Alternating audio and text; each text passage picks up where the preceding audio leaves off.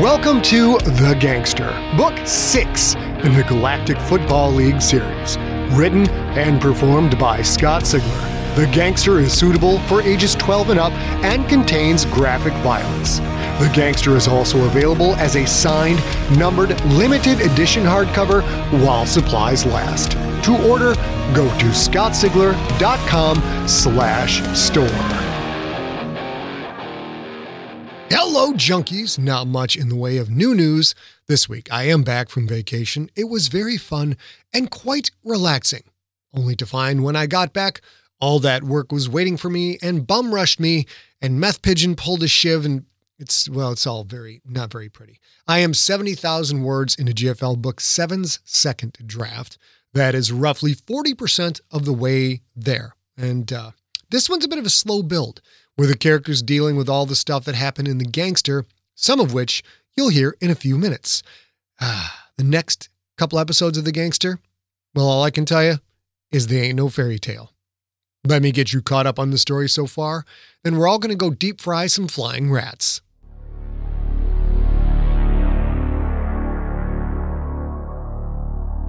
Previously on The Gangster, Quentin convinced Chelita Sakakorn to join the plot against Gredok. But for that plot to work, Sakakorn must face the Splithead one on one.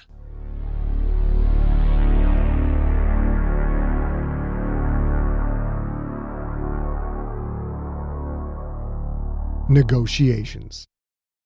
Barnes told her to come here, Shamakath, Messal said. Her name is Dr. Chelita Sakakorn. She says she is a physician at the facility where Barnes is being held. She says he promised her a substantial sum to deliver a message to you. Gredok adjusted in his throne. A possible bit of begging from Barnes? What an unexpected delight. The day had been quite boring up until now. After the incident with Carol Tweedy and then the one with Becca Montaigne, Gredok had cut back on allowing most sentients into the Kraken's building, let alone his chambers. Doing deals and intimidating underlings was best done in person, when there was no electronic record of the exchange. Doing it via holo, where you had to use implication rather than direct threat, just wasn't the same. She claims to work at the borehole, Gredok said. That is correct, Messal said. Gredok knew of the borehole, knew it was in Creterakian space, but he didn't know exactly where it was. No one in his organization did. The prison's location was one of the galaxy's best kept secrets. Barnes wasn't rich by Gredok standards, but the human had significant wealth. Barnes shouldn't have had access to that wealth while in prison, but rich, resourceful prisoners often found a way to get things done. Guards were always susceptible to bribes. Gredok had been in prison in his younger days, and from prison, he had orchestrated two assassinations and arranged to take over narcotic distribution chains on Becanelet, Ionath's second largest city. When there was a will and a wallet, there was a way. Interesting, Gredok said. Barnes is clever. I suspect he wants me to intervene on his behalf. Did you ask this human how much Barnes paid her to make this visit?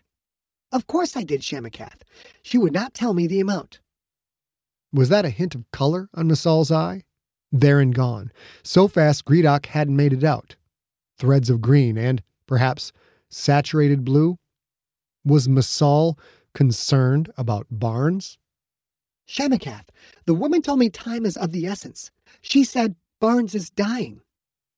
Those words were both thrilling and infuriating. To know that insolent worm Barnes would soon be gone, dead because of Gredok's machinations, satisfying indeed. And yet, Gredok had dreamed of watching surgeons spend weeks cutting into Barnes, perhaps even months. Is this human woman who she claims to be? I am finding that out now, Shamakath, Messal said. I am doing so quickly, but carefully, so as not to leave any tracks. She said she knew we would check her identity and emphasized that if the Creterakians find out she is here and not at the facility, you will, and I quote, miss out on the chance of a lifetime. Intriguing. If the woman did work at the borehole, this was a chance to develop a contact at that secret facility.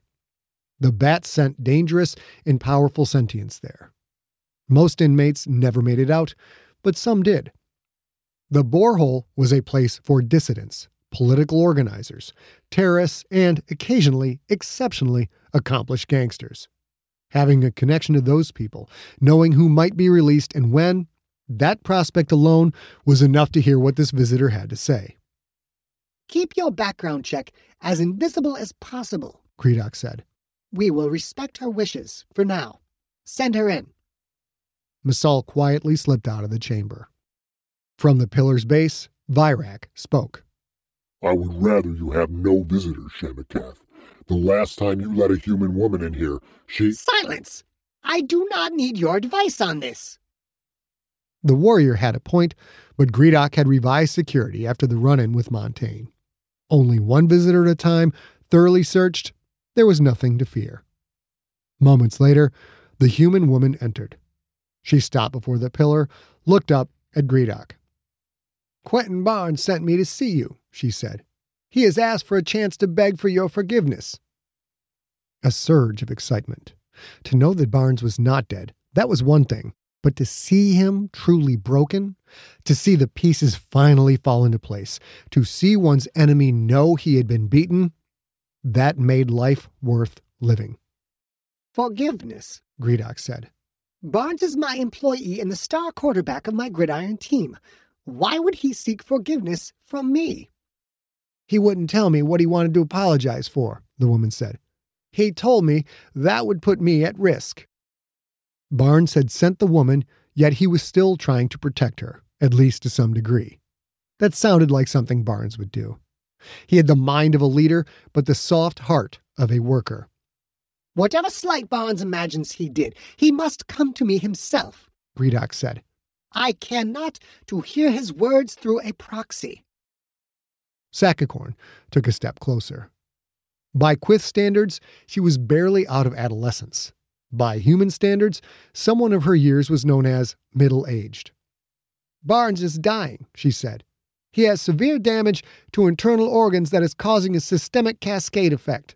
I'm afraid some of my fellow staffers at the facility I work for are, well, they're what you might call heavy handed. Barnes's body has given up on him. He suffered at least three concussions as well. The pain has killed his spirit. I've seen this before in other prisoners more times than I care to count. Barnes has stopped fighting. He wants to die, just to make the pain end. Gredok thought of all the injuries Barnes had suffered, yet the human would do anything to stay on the field, including voluntarily severing his own finger. He wants to die? That does not sound like the Barnes that I know. The woman nodded. A lot of tough sentients come to the facility. They don't stay tough for long. I will say that Barnes lasted far longer than most. Her pulse rate and temperature steady. Barnes had lasted longer than other inmates. That, at least, was consistent with what Gredok knew of his former quarterback. But this human doctor was right about one thing. When it comes to torture, every sentient breaks. Every sentient except for a few select Quyth leaders. Gredok absently stroked the fur on his left pedipalp, caught himself doing it, fell still. That fur had been implanted because the fur he'd been born with had been burned away with a blowtorch. That had happened shortly before the interrogator cut into Gredok's head. Years later, Gredok captured Hu Bin Denk, the Ki boss of the Sixth Eye outfit who had hired that interrogator. Gredok kept Hu Bin alive for years, steadily tracking down every single one of his offspring. Hu Bin had been forced to watch as Gredok tortured them to death, slowly, one at a time. Before Gredok finally allowed Hu Bin to die, the Ki knew that his genetic line had been forever wiped from the face of history. Gredok had eventually gone to jail for that, a sentence of six standard years, worth every minute, a bargain at twice the price. Under the agony of a blowtorch and then electrodes applied directly to his brain, Gredok had stayed strong. Barnes had broken. Massive, strong, tough Barnes, and so badly that he was ready to beg for the pain to end. It was beyond delicious. To think that if Barnes had just done what he'd been told to do, none of this would have happened. The human had brought it on himself. In the climate ravaged world of 2072, the city of Pura stands as a miraculous green haven. Pura is a geoengineered paradise that protects its fortunate residents from the global catastrophes of heat domes, fires, floods, and droughts. In a time when the world outside is unsafe, it's vital for Pura's existence that people rally behind the purpose of the city, and Demetria Lopez, head of the city's public relations, tirelessly promotes its idyllic image. But when she stumbles on a dark secret that, if exposed, would be the downfall of Pura's existence, she must decide who and what she's willing to protect. From Wondery, the makers of Academy and Doctor Death, The Last City stars actors Rhea Seehorn, Jeannie Tirado, and Maury Sterling. Follow The Last City on the Wondery app or wherever you get your podcasts. You can binge all episodes of The Last City early and ad-free right now by joining Wondery Plus.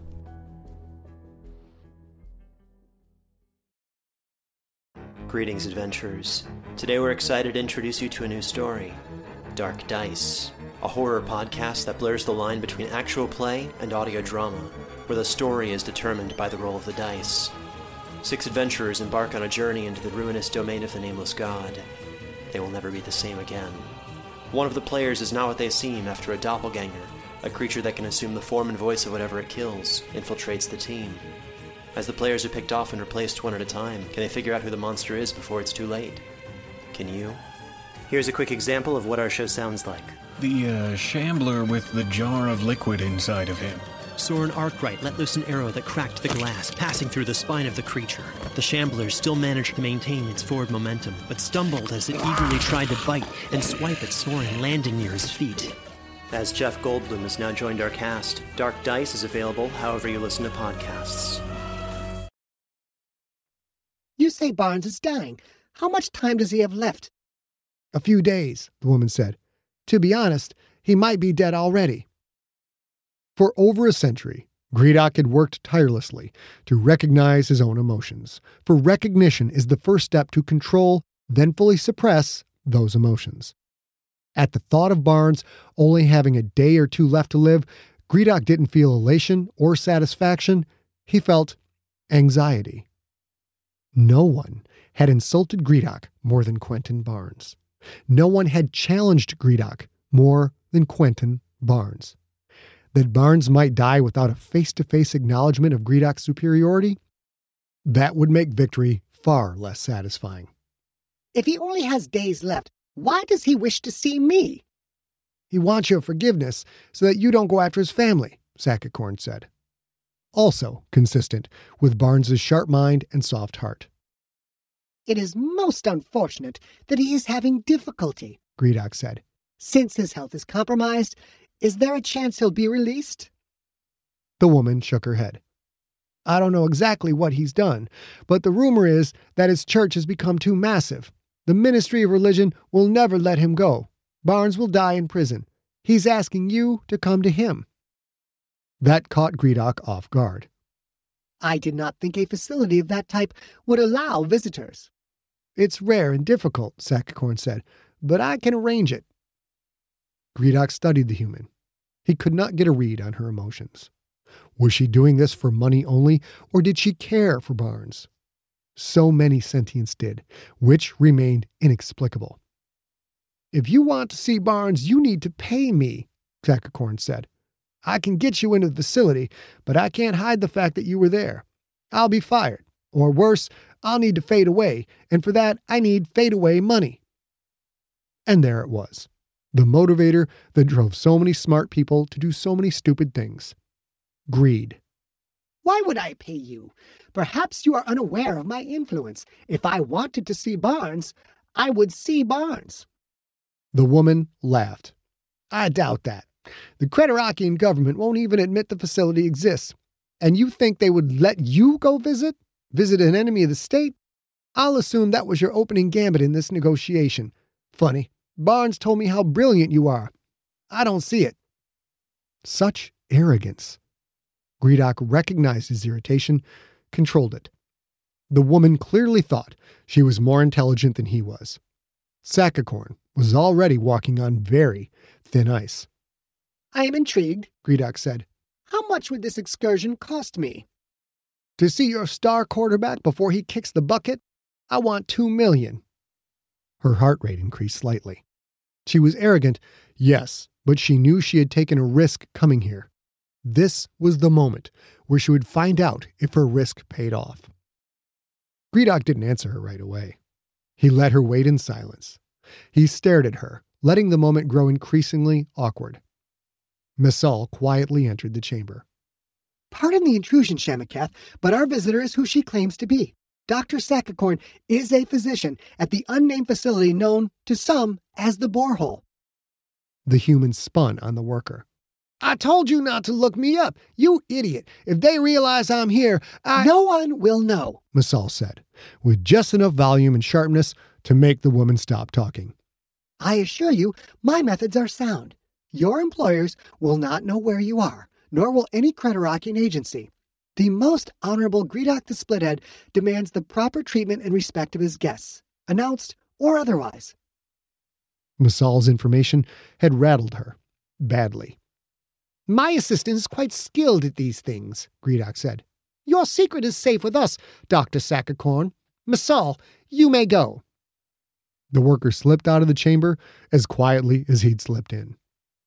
Sakakorn was telling the truth after all, at least about her identity. She was a physician at the prison. Had she actually seen Barnes, or was this a desperate grab for money? Her very presence in this chamber seemed to indicate that she had seen Barnes, for she'd known exactly where to go, exactly who to ask for, and exactly what to say to gain an immediate audience. Gredok felt excitement building. He had to keep his emotions under control. I am delighted that you are who you claim to be, he said. Although I would think that someone in your position would be concerned that sneaking about in this way could result in an unfortunate ending. The woman's heart rate spiked. Then she did something that earned Gredok's instant admiration. She closed her eyes, forced her anxiety away.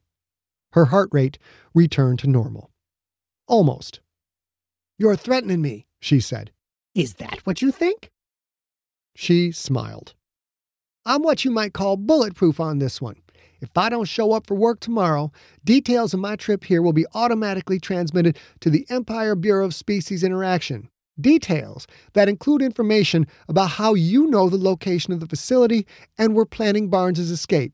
Hurt me, kill me, try to turn me in, and you'll have the EBSI knocking on your door, asking a lot of questions that you won't have answers to. So don't bother making threats, because I know you're too smart to follow through. Without me, you will never see Barnes. So either you pay me or you let me walk out of here. Gredok still couldn't sense that the woman was lying.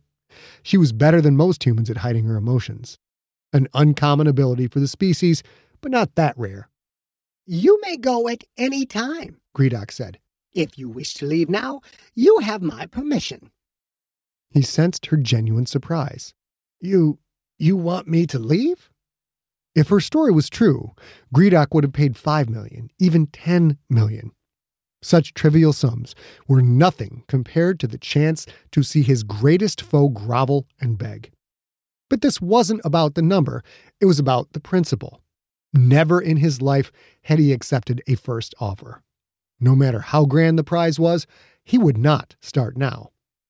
I find your demand for two million to be unpalatable. The human stood there, blinking. She had no idea what to do next. But you're rich, she said. I researched you. You're worth billions. For you, two million is a meaningless amount of money. Doctor, the rich become so because they know there is no such thing as a meaningless amount of money. He leaned back in his throne, waited for her to figure it out. Uh, oh, okay, how about how about 1.5 million? She dropped the price far more than he'd expected. How low could he get her to go? I could stand apart with a hundred thousand, he said. A suitable amount for your time and trouble. She sneered. I didn't come here so you could lowball me. I'll go to 1.25. 200,000, Gredok said. Because I am feeling generous. The sneer became a snarl.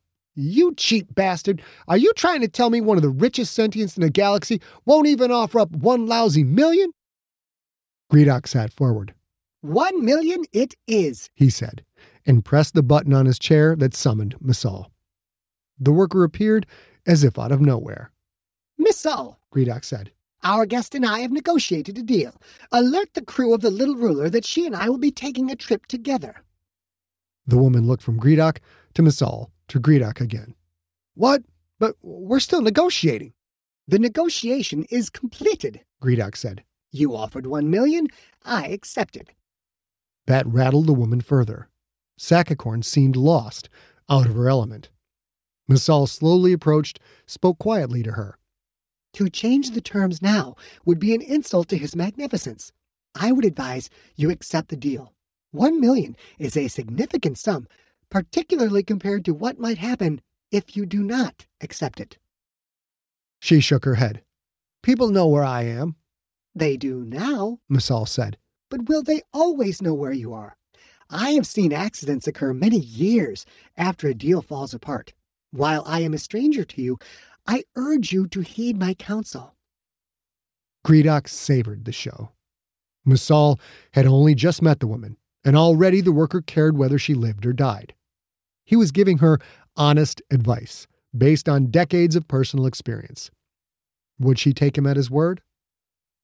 Sakakorn's hands balled into fists. Fine, one million it is. Messal will see you out, Gredok said. Give him the details of our visit to your place of work. Take care to be highly specific. If anything goes wrong with this visit, remember that you will be traveling with me. I will hold you and only you responsible for any problems. The woman's eyes widened, as if she hadn't considered the ramifications of something going wrong. This way, Messal said. The two left the chamber. Gredok relaxed into his throne. His satisfaction at negotiating a better deal and his elation at the demise of Barnes quickly faded. Did this all seem a bit too convenient? The borehole wasn't as secret as the Creterakians thought it to be. Gredok had spoken to sentients who had been imprisoned there. They didn't know where it was, but they had shared what went on there. It was the galaxy's deepest, darkest hole. And yet this human would simply let him in? Virak, what do you think of this opportunity? The hulking warrior stepped out of the shadows. You frequently tell me not to think, Shamakath, and, more frequently, not to speak. The overly muscled idiot never seemed to know the right time to do anything. Virak's thoughts on business dealings were irrelevant, but when it came to traps, to setups, the warrior's insights were strong. This time I want your opinion. Give it to me now. You should stay here, Virak said. You were already surprised by Montaigne at the Key New Fangs facility.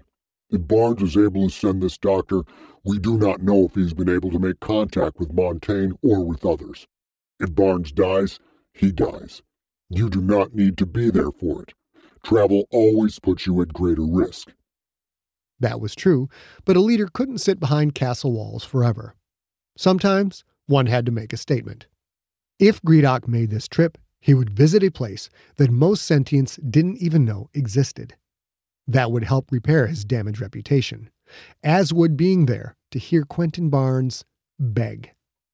Word would spread, Gredok would see to it. We are going, he said. Virak showed no surprise at this. It is a Creterakian governmental facility, the warrior said. You will not be able to take your normal complement of bodyguards. Three at the most. Me, Gristlehead, and Ru Ang Mip. Not Wakan Reed? The Creterakians will not allow weapons, Shamakath. Without a blade, Reed is not a skilled combatant. If there is a fight, it will be hand to hand. For this scenario, Shamakath, I believe you should show up with as much mass as possible. Gristlehead had proven her loyalty, and, when it came to protecting Gredok at least, she seemed to care little for her own safety. Ruang was mean, borderline psychotic, large even by heavy key standards. Yes, size was always an intimidating factor. Perhaps this did seem a little too convenient, but the borehole was still a Creterakian prison. It was doubtful Barnes could find a way to get the upper hand. To hear that worm beg, to see him crawl. Notify Gristlehead and Ruang, Gredok said. We will leave immediately.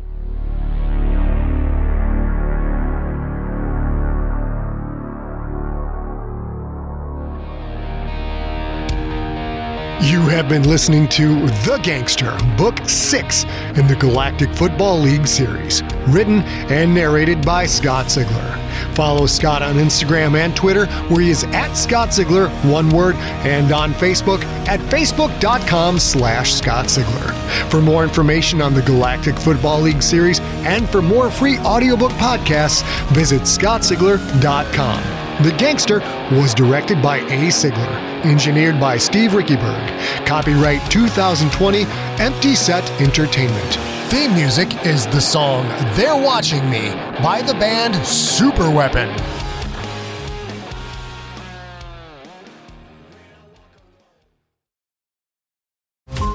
Every five minutes, a transplant candidate dies while waiting for a compatible heart, liver, or kidney. Imagine a technology that could provide those life saving transplant organs for a high price, and imagine what a company would do to monopolize that technology. On a remote island in Lake Superior, a team of geneticists unlocks this holy grail of medicine by reverse engineering the genomes of all mammals, creating an animal with organs perfectly suitable for human transplantation. They envisioned a docile herd animal, but one team member had another, darker vision. This ancestor is anything but docile. The team's work spawns something big, something evil, something very, very hungry. Ancestor is a complete serialized fiction podcast by number one New York Times bestselling novelist Scott Sigler, with all episodes available. Binge the entire story now on Apple Podcasts, Spotify, or wherever you listen to podcasts.